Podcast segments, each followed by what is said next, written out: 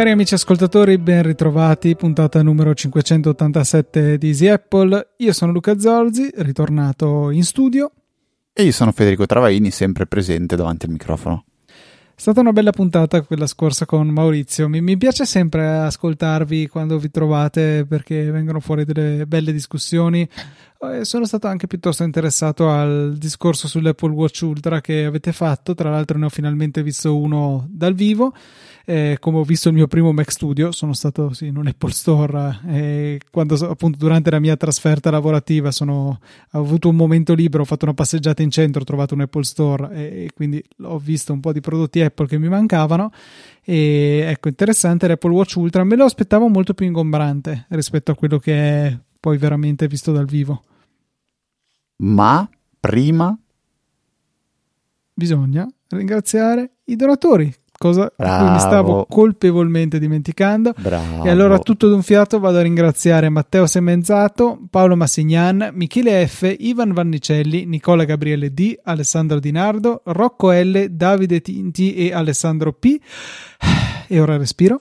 Grazie mille per eh, il vostro generoso supporto e grazie anche a chi deciderà durante l'ascolto di questa puntata di fare la propria parte e andare a lanciare qualche monetina virtuale, meglio non se Bitcoin, visto come si sta comportando tutto quel mondo, comunque tirarci qualche monetina eh, in direzione del salvadanaio a porcellino di Easy Apple che trovate sulla sezione supportaci del sito easypodcast.it dove ci sono tutti i vari metodi con cui potete fare parte della nostra ciurma. Adesso posso risponderti. Sì, è abbastanza massiccio l'Apple Watch Ultra. Ma io pensavo meno, pensavo meno. Cioè, cioè, pensavo, scusa, viceversa, pensavo di più. Ah, infatti, cioè, quando lo metti al polso è una, è una grossezza figa. Cioè, è, è, è, un grosso bello, nel senso non è un grosso tipo pataccone ingombrante. E, mm, sta bene, sta bene, io tuttora sono felicissimo di averlo al polso. Tra l'altro ho, scop- ho fatto una scoperta incredibile, volevo condividerla con il mondo, che eh, la scorsa puntata mi lamentavo con Maurizio del fatto che il nuovo cinturino non mi piace moltissimo, trovavo molto più semplice quello che avevo prima di, di gomma classico di Apple Watch Adesso ci ho fatto abbastanza l'abitudine, però eh, ho, avevo un, uh, un, dubbio. Vediamo se condividi anche tu questo malessere. Per ricordarmi dove andare a bloccare l'Apple, l'Apple, diciamo il, il cinturino, in quale anello, con- me lo sono messo al polso, poi ho detto vabbè adesso conto quanti sono i buchi da, dal fondo da lasciare vuoti eh, in modo da, da, sapere esattamente tutte le volte dove andare ad allacciare l'Apple Watch e ho contato che erano 5 buchi vuoti. Allora ho detto va bene, allora cosa mi ricordo? Mi ricordo 5 che sono i 5 buti, buchi vuoti da lasciare o mi ricordo 6 che è il sesto in cui devo andare a inserire il gancio? Tu cosa faresti? Sesto. Sesto. Io invece ho scoperto e ho sviluppato una tecnica che ho brevettato. Ho scoperto che mi ricorderò 5 più 1. Così è inequivocabile cioè è 5 più 1 e il più 1 è quello in cui devo metterlo. Se invece io mi fossi ricordato 6, sono sicuro che la prima volta che ero lì dicevo 6, ma 6, 6 vuoti o 6 è il sesto. Quindi ho realizzato che anche 4 più 2 magari. No, no, no, vabbè, eh, a parte di scherzi, ho, ho pensato che ogni volta che mi devo ricordare un numero e però deve essere un numero che è un numero che potrebbe essere o non so, i, i numeri da saltare più quello da, da fare oppure è un numero che indica già il risultato finale, diciamo così, se io mi imparassi a ricordare 5 più 1, quindi x più 1, a quel punto lì avrei veramente zero dubbi. Cioè, ricordiamoci di questa cosa tra tre giorni o il terzo giorno. È boh, tra, tra, tra 2 più 1. Boom, facile. È brevettabile questa cosa, pensi? Eh, farei un po' fatica a descriverla in, in, brevettese, non so se hai mai avuto il piacere. Però funziona come ragionamento, secondo me. Cioè, è, è, è, mi aiuta a, ric- a ricordarmi l- l- quale delle due cose ho scelto. Sì, sì, no, sicuramente funziona, mi sembra inutilmente complicato. Una volta che io so che devo mettere nel sesto buco, il sesto buco è quello dove va dentro il pirolino.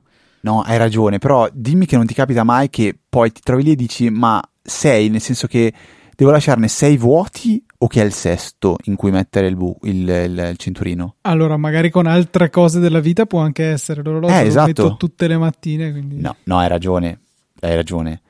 Era proprio da dire, questa cosa avevo pensato di estenderla anche ad altre cose nella vita. Quando mi- Per ora non me ne capita ancora neanche Ma una. tipo se hai un armadio che ha i ripiani posizionabili a varie altezze, tipo ne salto uno e poi ne metto Bravo. uno, salto uno e metto Bravo, ecco, ecco, mi hai dato un esempio perfetto, esempio perfetto. Quando monti i mobili dell'IKEA, che devi mettere i presente quando metti i ripiani, ci sono i perni, le spinette da mettere eh, nei, nei- nei fori che ci sono ai lati dell'armadio. Devi metterne 4 o 6, dipende, e poi, ehm, poi praticamente ci sono, hai messo tutti i 4 o 6 perni per poi appoggiarci sopra il, il divisorio, il ripiano. Ecco, in quei casi lì magari io ne metto il primo, poi conto e dico ok, 18, poi mi dico beh, 18 e poi faccio il diciannovesimo o invece è il diciottesimo. In questi casi qua allora imparerò a fare 18 più 1 o 17 più 1. Ecco, quindi se mi ricapiterà di montare un, un Pax Ikea eh, non, non- non fallirò questa volta.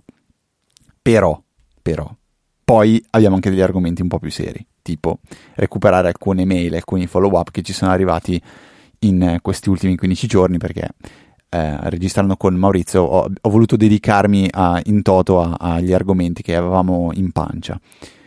È arrivato un bel eh, follow up, mm, in particolare mi è piaciuto, da Francesco Tucci, l'amico di Pillole di Bit, che dice si riaggancia alla puntata 584 quando io lamentavo del fatto che i file di Google Drive sono imbeca- amb- perché soprattutto i file Google Docs, Google Sheet, Google Slides eh, n- non sono backuppabili perché non sono dei file, sono dei, dei- dei file logici, dei link a, a- poi al- al- al- al documento che però è, è sul cloud ma un cloud inarrivabile da noi. Allora lui dice i file Google Docs non sono salvabili come backup all'esterno di Google Drive se non convertendoli in- formato Microsoft Office, non c'è altra via, giustamente.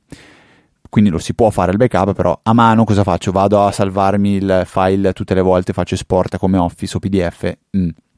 Dice per questo motivo gli unici modi per salvarli è usare sistemi che quando scaricano i file li convertono in automatico, perdendo parte però delle funzionalità e questo va bene. Se sono Google Sheet con connessione ad altri Google Sheet o con macro o codice all'interno è un problema discretamente grosso perché ovviamente vai a convertire dei file che sono collegati, convertendoli perdono funzionalità e probabilmente perdono i collegamenti. Quindi dice poi Francesco, arriviamo al succo della, della questione.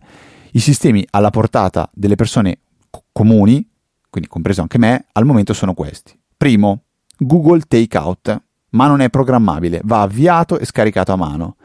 Non è assimilabile a un backup, dice. Il secondo, software di backup dei NAS, per esempio Cloud Sync di Synology lo fa, quando fa la sincronizzazione monodirezionale cloud. Eh, mono- monodirezionale cl- cloud al NAS, cioè spiego un attimo io, Cloud Sync di Synology permette di fare una sincronizzazione tra il Synology e un servizio cloud e si può impostare in maniera monodirezionale o bidirezionale. Cosa vuol dire? Bidirezionale vuol dire che modifico uno dei due servizi, il NAS o il cloud, e viene sincronizzato la modifica, quindi modifico una- un file locale sul NAS, viene aggiornato sul cloud, lo modifico sul cloud, viene aggiornato sul NAS, oppure monodirezionale, quindi prende i file dal cloud e li porta sul NAS o viceversa li prende dal NAS e li porta sul cloud, punto e stop. Quindi in un caso è come faccio- se facessi un backup sul cloud del NAS, nell'altro caso faccio il backup dal cloud sul NAS. Che è l'unico dice- tipo di, diciamo, di sincronizzazione facile e sicura perché eh, fare una Vero. sincronizzazione bidirezionale ci, eh, ap- ci apre la strada a tutti quei casi limite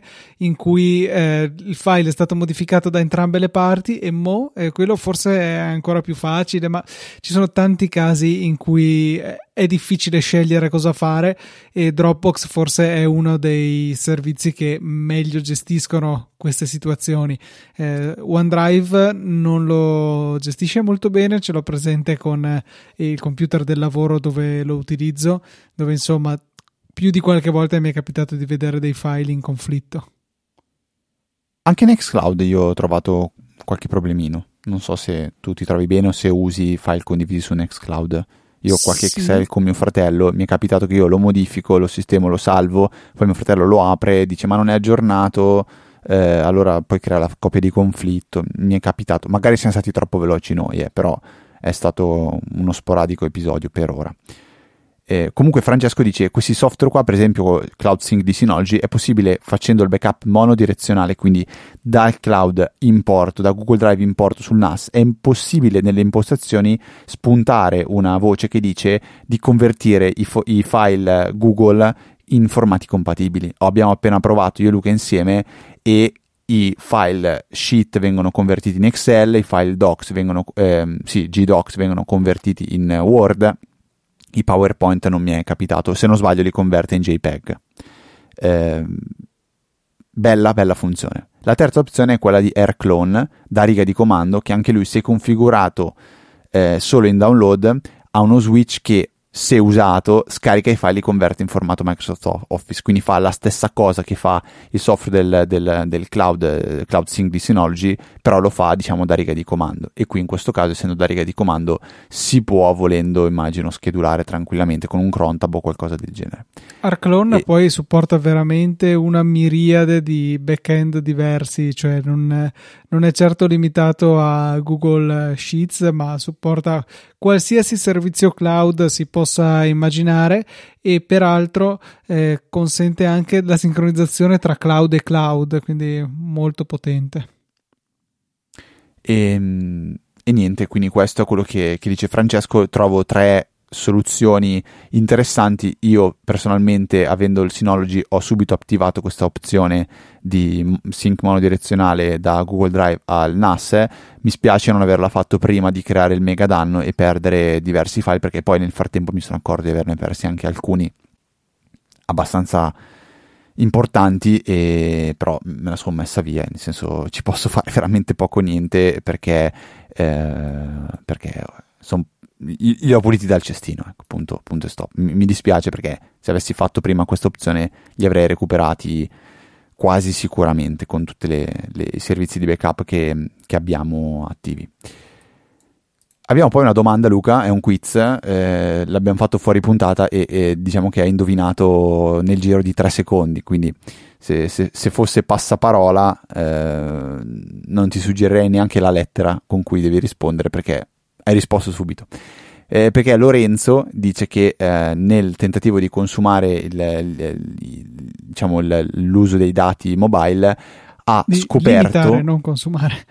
Limitare il consumo. Ho detto consumare il limite probabilmente. No non lo so beh, limitare il consumo dei dati cellulare ha trovato eh, una voce tra le impostazioni che si chiama astronomia con un'icona con un sole, il sole al centro con dei pianeti intorno che dice ma io non ho mai installato questa applicazione e non so a cosa serva. Quindi dice ho provato a cercare e non ho trovato. Qual è il significato di questa funzione astronomia? Luca quindi con la, con la, con la A di astronomia.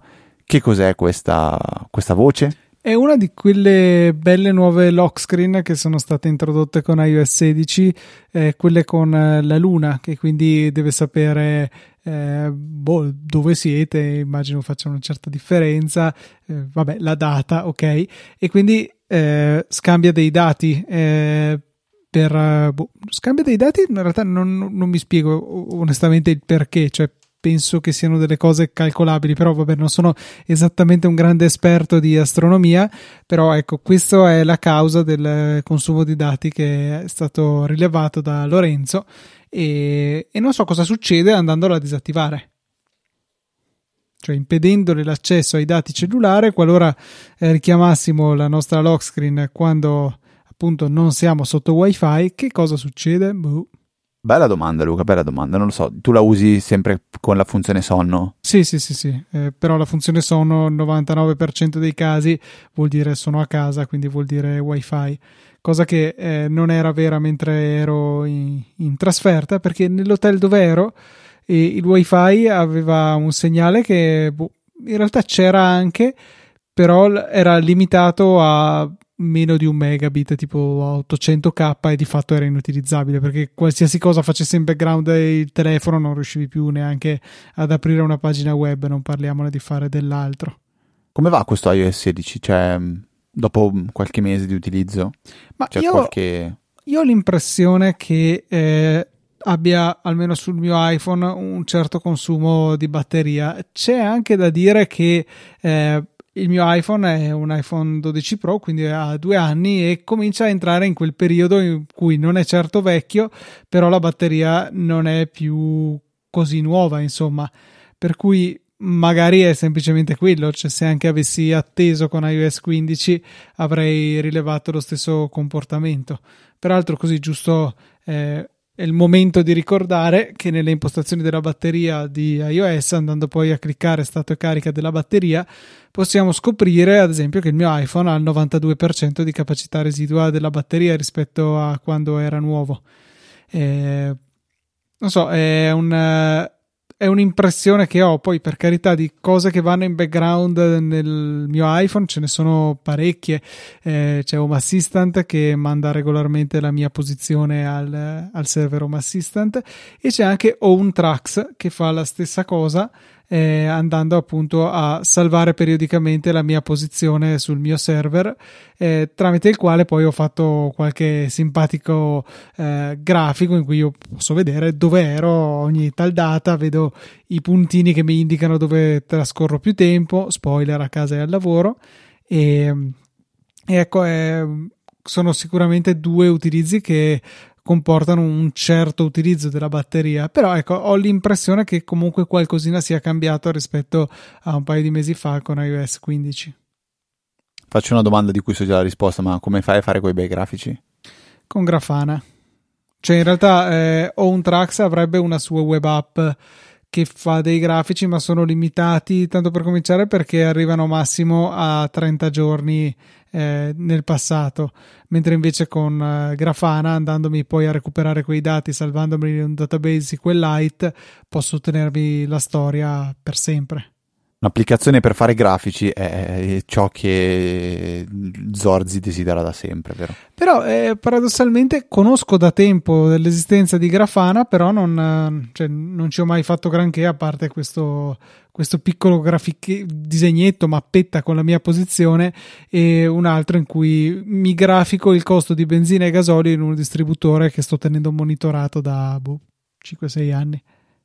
È uno di quegli strumenti che secondo me è giusto conoscere anche perché in ambiti poi magari lavorativi o eh, scolastici o universitari può tornare utile perché si possono fare veramente un sacco di, di, grafici in maniera super avanzata, c'è da studiare, però è un software che quando io l'ho, l'ho conosciuto tramite Tesla Mate, vedere quello che è in grado di fare mi lascia sempre un po' a bocca aperta e mi, mi piace imparare a conoscerlo ed esplorarlo e mi sto divertendo in questi giorni proprio a giocarci, ecco.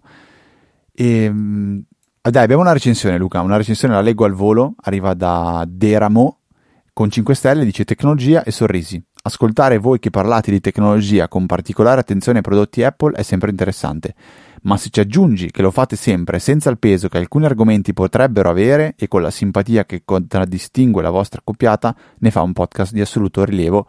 Complimenti. Bravo Luca, quindi faccio anche te i complimenti e ringrazio Dermo e è vero, cioè nel senso, è vero nel senso che ci mettiamo sempre un po' di leggerezza, cerchiamo di andarci poco, poco in maniera seriosa, anche magari quando trattiamo argomenti un po' più tecnici come può essere i vari backup o i, i vari... O magari servizi. un po' più seri, tipo il tuo amico Elon Musk, eh, che mi fa sempre un po' paura quando fa qualsiasi cosa, ma vabbè. Bah, eh, non è mio amico, nel senso che non nutro una fortissima simpatia nei suoi confronti, però eh, io se devo valutarlo oggettivamente per i suoi risultati posso solo fargli complimenti ad oggi. Poi è una figura eh, molto polarizzante, come dicevo già anche con Maurizio, quindi di solito o lo si ama o lo si odia a me ha dato molto fastidio, lo ripeto, sarò ridondante, però mi dà fastidio come ci siano tantissime prese di posizione a priori contro, contro di lui. A me e... tendenzialmente sta un po' sulle balle. E... Ma perché è un strafottente. Sì, quello c'è un carattere che non mi piace per niente e, e poi insomma cioè, con Twitter lui arriva se, come sempre pensando di avere la soluzione in tasca a qualsiasi cosa, è tutto facile, gli altri sono tutti stupidi. E, per esempio diceva ah, ci sono troppi server a Twitter, troppi microservizi che fanno un sacco di cose inutili e per dire ha spento cose, ha fatto spegnere cose a caso e non funzionava più l'autenticazione a due fattori. O, sì, eh, sì, no, sì, cosa serve salvarsi che hai twittato da iPhone, hai twittato da Android o da Tweetbot o che ne so. Sì, lo sta eliminando quello. E lo, lo, voleva eliminarlo, salvo che poi eh, avevo letto che eh, moderatori di Twitter dicevano che è spesso un forte indice del fatto che un utente sia un bot o meno.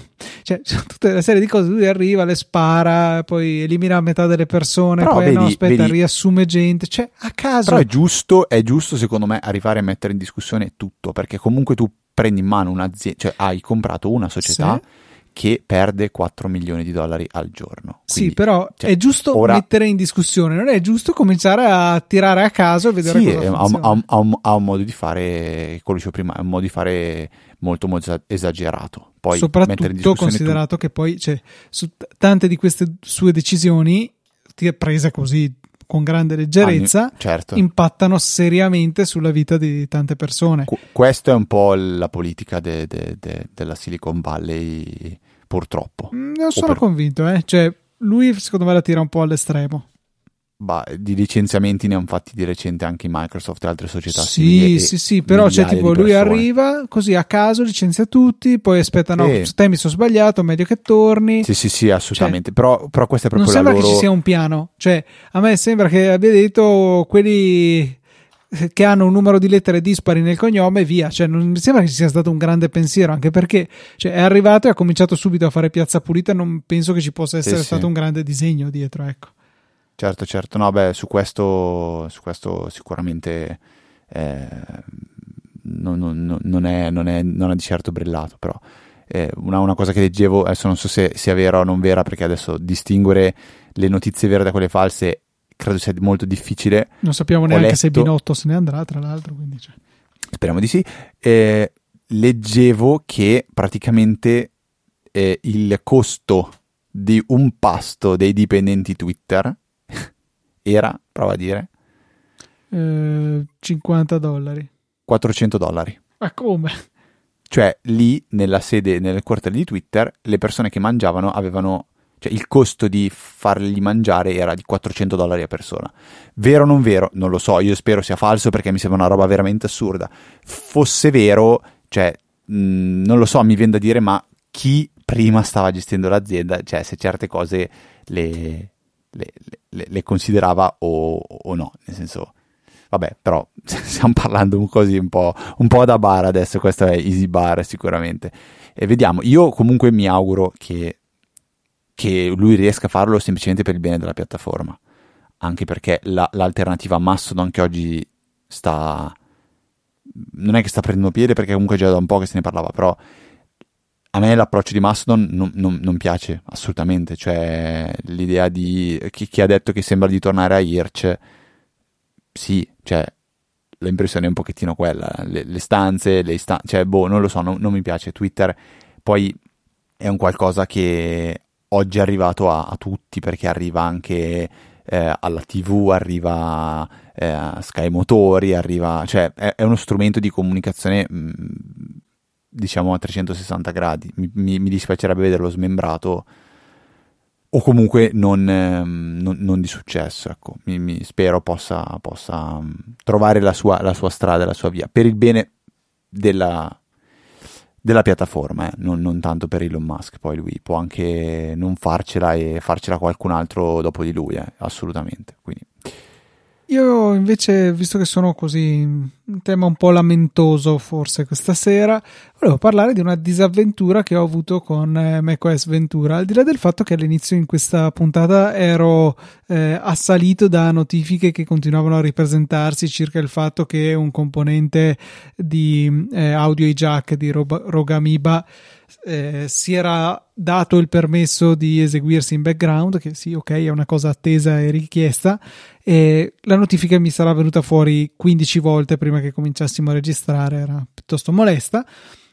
ma nello specifico mi è successo un problema assurdo eh, e eh, riguardava eh, tangenzialmente eh, Easy Apple, nel senso che ho una scorciatoia di keyboard maestro che mi serve per facilitare l'inserimento delle donazioni che devo segnare a mano, quelle di Satispay, nel nostro Google Sheet dove le, le andiamo a salvare.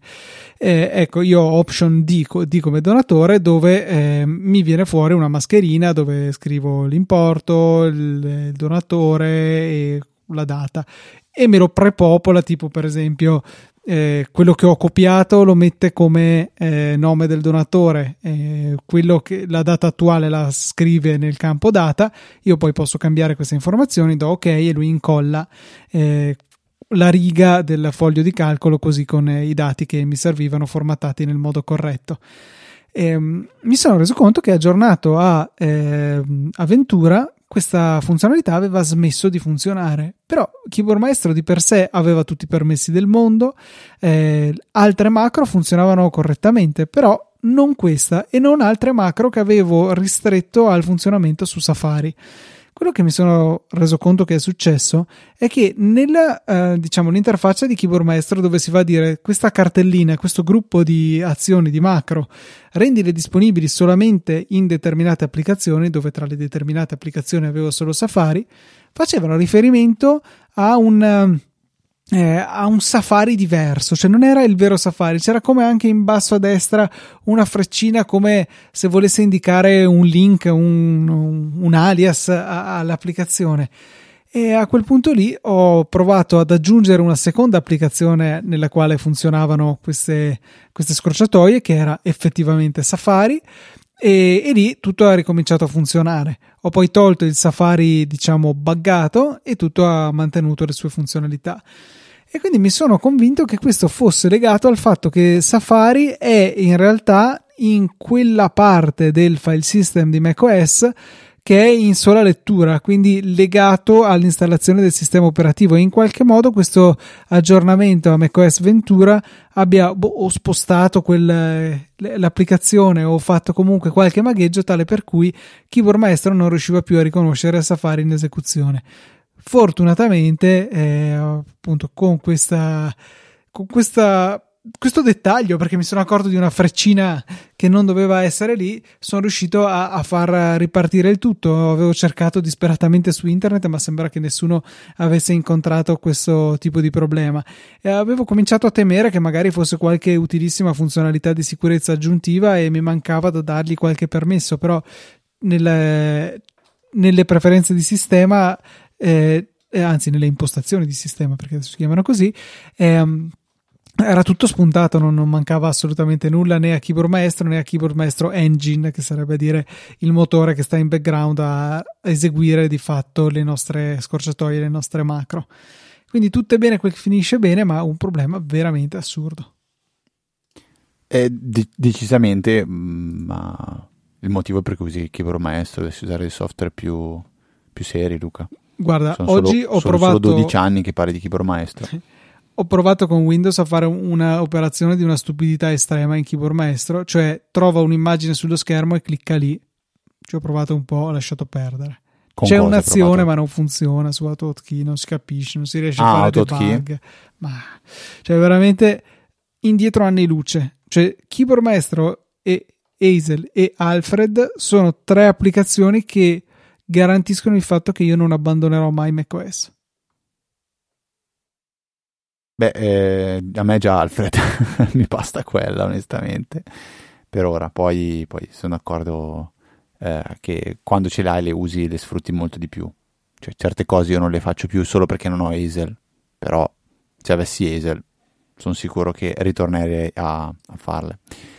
Ma senti, tu che sei un, un, un grande utilizzatore di iCloud, Cosa ne pensi del nuovo beta.icloud.com? Avevo Come tante speranze. Avevo tante speranze in un frangente, cioè la gestione di iCloud Drive. Ogni tanto dal PC del lavoro mi fa comodo poter accedere o per caricare o scaricare qualche file. E finora mi ero appunto affidato a iCloud.com banalmente eh, tramite il quale potevo raggiungere il mio iCloud Drive, guardare la rotellina che gira, cambiare cartella, guardare la rotellina che gira, guardarla un altro po', aspettare il, il caricamento della cartella, raggiungere poi dove volevo andare, insomma tutto molto molto lento. Ho visto che è stata lanciata una nuova versione beta per appunto il sito di iCloud ho detto dai è la volta buona che ci hanno messo le mani e diventa, non dico veloce, ma meno lento eh, lo scorrere tra le cartelle in iCloud Drive. Apro l'interfaccia e pare effettivamente esserci esserci stato del lavoro, eh, ci sono delle sorte di widget che si possono personalizzare, insomma, un'interfaccia web decisamente più avanzata. Dopodiché dico, bene, clicchiamo su iCloud Drive e vediamo cosa succede. È successo che hanno messo la stessa interfaccia che c'era prima dentro a un riquadro, quindi si vede un po' più piccolo perché intorno ci sono dei bordi e altri controlli è esattamente la stessa interfaccia iCloud Drive che abbiamo avuto in precedenza con la versione diciamo ufficiale di, del sito web di iCloud. Beh, grande, grande delusione da parte mia. Purtroppo non c'è stato nessun passo avanti in termini di velocizza- velocità. Cioè, quando apro l'interfaccia web di Nextcloud, cioè, non c'è paragone, è tutto istantaneo.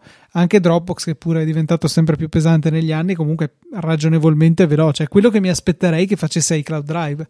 Invece, niente da fare. E magari è um, secondo step? Cioè, mm, magari hanno fatto una prima parte, quindi hanno fatto, non so, la, la, il trucco, poi quando togli il trucco sotto c'è ancora la stessa persona, invece poi cambieranno anche la persona, non so. Non so, eh, cioè, magari... mi pare strano partire dal, eh, dall'estetica, che poi neanche l'estetica, sì, l'estetica, ma non riguarda i cloud drive, che è esattamente lo stesso là dentro. Un po' di speranza ce l'ho sempre, però è debole, debole. Vabbè, dai, nel senso, teniamola. Apple investirà, immagino, sempre di più in eh, questo tipo di, di, servizi perché vuole farli, farli, crescere, quindi deve dare una, una, una, una buona motivazione per, per, farli usare gli utenti. Cioè, già ultimamente sono aumentati i prezzi, però sai, è aumentato il prezzo di Apple Music, però se ci pensi tutto quello che ci hanno dato gratuitamente, eh, la, i lossless, se mi dici vabbè, tutto sommato può, può, può starci alla fine, no? Magari fatto, avevamo fatto male i conti credo che comunque il 99% delle persone avrebbero detto vabbè tenetevelo e lasciatemi un prezzo più o magari scontatemelo anche. Cioè dammi la possibilità di pagare meno per non averlo? Sì cioè è un, uh, un optional che eh, magari a loro costa poco e niente in più però lo, lo usano anche come scusa per aumentare i prezzi insomma. Eh, non lo so cioè ci sono altri casi in cui magari io stesso lo, lo apprezzo tipo per dire se ehm, cioè Netflix, facendo un esempio, offre la possibilità di risparmiare, per quanto anche esso sia sempre aumentato ultimamente di prezzo, eh, prendendo l'account base che ti fa fare delle rinunce, non solo in termini di eh, visioni contemporanee, ma anche di risoluzione. Cioè, io pensare di comprare un account base di Netflix che non ha nemmeno l'alta definizione cioè è assolutamente inconcepibile. Possiamo discutere se, eh, parlando in meri termini di risoluzione, ha senso il passaggio al, all'account più caro che consente anche la visione in 4K, ma prendere il base senza l'HD è assolutamente impensabile per me, ma non nel 2022, neanche nel 2012, 2013, non lo so. Ci sta, ci sta. E un, un follow up che tiro fuori dal cilindro in questo momento al volo. Una delle richieste che è arrivata, in realtà arriva anche abbastanza spesso, è quella di poter capire sono, quali sono i file più grandi da eliminare nella propria libreria di, di foto di iCloud. E l'applicazione foto di per sé non ci aiuta in questo senso, cioè non dà la possibilità di andare a eh, ordinare i file o filtrarli o creare un qualcosa che dica facciamo vedere quelli più grandi, 25 più grandi o robe simili. Ecco c'è un metodo un po' che ho, in, che ho in, trovato su internet, un po' diciamo così non pulitissimo, però che si può seguire, che è quello di andare a farlo dal Finder, andando a trovare la, la libreria di, di, foto che si trova dentro la, la, la cartella foto o picture di, di, di macOS sotto il proprio utente a quel punto con un clic destro si fa mostra contenuti pacchetto e da lì andando un po' a navigare, attivando la vista delle dimensioni della cartella, è possibile andare a recuperare quelli che sono i file più, eh, più grandi ed eliminarli direttamente, quindi eliminare direttamente il file fisico che è nella, nella libreria in modo tale che poi questa vengo, venga, venga poi aggiornata e quindi eliminato. Non è un metodo super semplice, però di alternative grosse non ce ne sono. Um, forse c'è sull'iPhone usare Gemini che permette di farlo, eh, però è, è, un, è, un, software a pagamento. A me non piace neanche la formula che hanno. Non so, tu Luca ogni tanto fai pulizia? No, assolutamente no. Ogni tanto sì, ogni tanto sì. Non tanto con Gemini quanto più con eh, Daisy Disk per andare a trovare i file ingombranti. Hai mai utilizzato questa tecnica, no? Del, ehm, dell'andare a cancellare le, le, foto, i video così, cartella per cartella? No, devo dirti la verità, no. E io a quel punto però quasi quasi farei all'interno di, del pacchetto farei la ricerca per file di immagine e li ordinerei per dimensione, che così eh, trovi tutto senza dover andare a scavare. Sì, forse ha più senso video che immagine. Sì, no, ok, video, ma comunque o video o immagini, farei una ricerca per tipo di file in modo da scavare rapidamente nella gerarchia delle cartelle. Ass- assolutamente, cioè vai lì, scrivi MOV, che dovrebbe essere il, il formato di video che fa l'iPhone, eh, .mov. A quel mhm. punto lì lui in automatico va a cercare dentro tutte le, tutte le cartelle. Ma tu puoi anche cercare video, tipo, che così ti trova uh, tutti i file di tipo video. Vediamo. Uh, content contains video, file name contains video, kinds web, web um, non kind video fare. UTI a me viene fuori. A me fa WebM o Matroska. Ah. Quindi boh, me lo, vabbè, me non so in base a cosa sia. Comunque, insomma, ci sono vari modi. Beh, sì, sì, no, assolutamente questo si, si può fare direttamente da, eh, da qua. Però, vabbè, punto .mov può, può, essere, può essere già una... Sì, vabbè, ok, questa, questa, questa, è la tecnica. Ecco, a questo punto qua si può fare un po' di pulizia e andare a cancellare i video una volta che si è fatto ovviamente anzi si può fare anche di qua da qua direttamente si può fare copia e incolla per fare un backup magari copiarseli su un hard disk su un, Sinolo, su un NAS sul Mac e poi cancellarli. Beh diciamo che a quel punto lì io aprirei Photos farei command A e poi andrei a fare l'esportazione. Sì va bene però se sei lì che dici voglio eh, salvarmi solo questi e poi cancellarli Ah, ok, sì, sì, sì. Li seleziono, li copio o li sposto. Anzi, io spostare i file evito sempre perché se succede qualcosa che si impalla, lo sposta, a me fa paura. Quindi copio e poi cancello. A parte che anche su Mac è un po' nascosto lo sposta. Non, è, non esiste il Ctrl X di Windows. Cioè, c'è sempre un copia e poi c'è un incolla spostando. Non c'è un uh, taglia e poi incolla. Questa è una differenza sì, c'è, no. c'è prendi e poi sposta o copia, mentre invece su Windows è taglia o copia e poi incolla. Beh, è curiosa come cosa. Fede. Volevi parlare un po' di. Dai, volevi parlare, immagino, di qualche nuovo prodotto che ha presentato Apple in queste ultime settimane. Volevo parlare di Apple TV in particolare, perché ok, è stata rilasciata la nuova Apple TV, finalmente costa un po' meno. Eh, Purtroppo nella versione base perde la porta del vero uomo, il che veramente mi, mi lascia triste, una sensazione di incompletezza che faccio fatica a scrollarmi di dosso.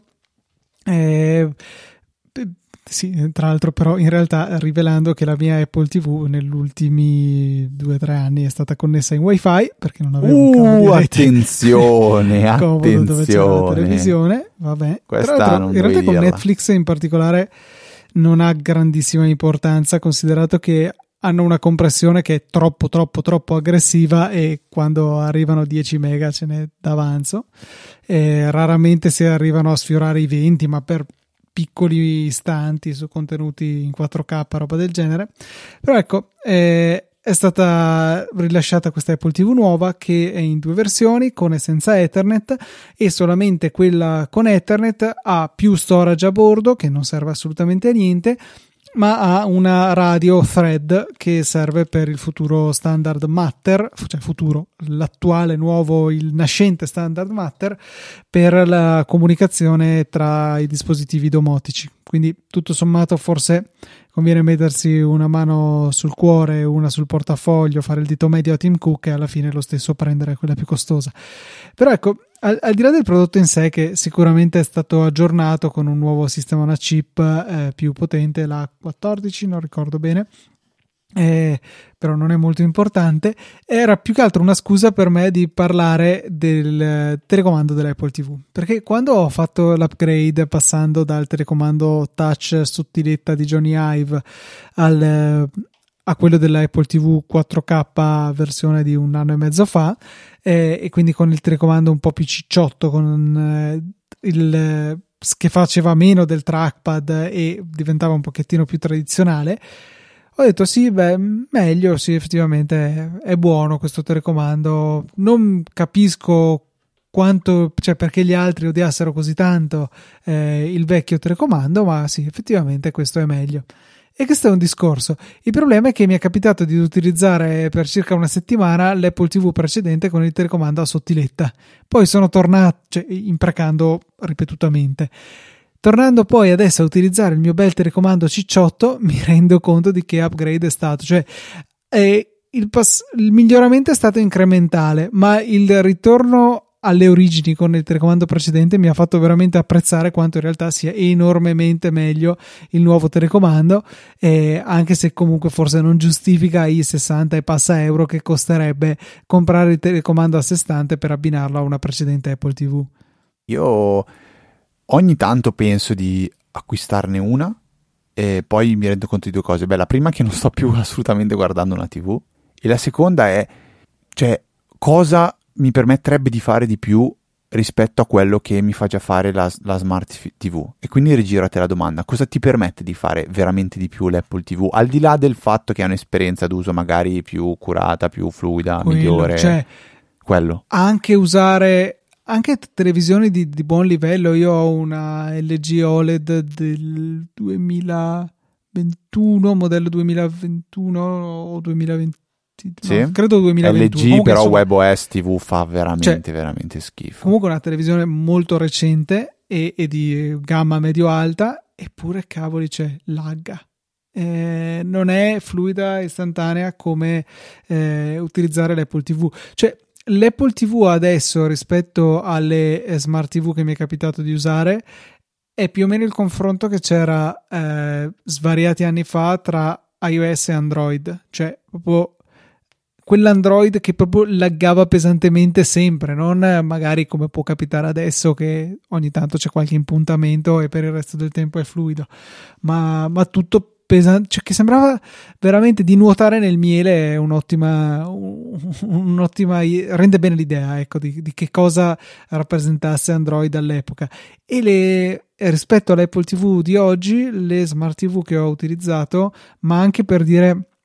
Eh, le vecchie Kindle Fire TV Stick che sono invecchiate male secondo me sì. sono, cioè, sono lente, sono laggose eh, una Fire TV Stick in particolare che eh, stavo cercando di utilizzare per vedere non ricordo se fosse su Plex, sì era su Plex, ma un filmato in 1080 normale, cioè non bitrate esagerati, non formati astrusi e niente, alla fine crashava Plex.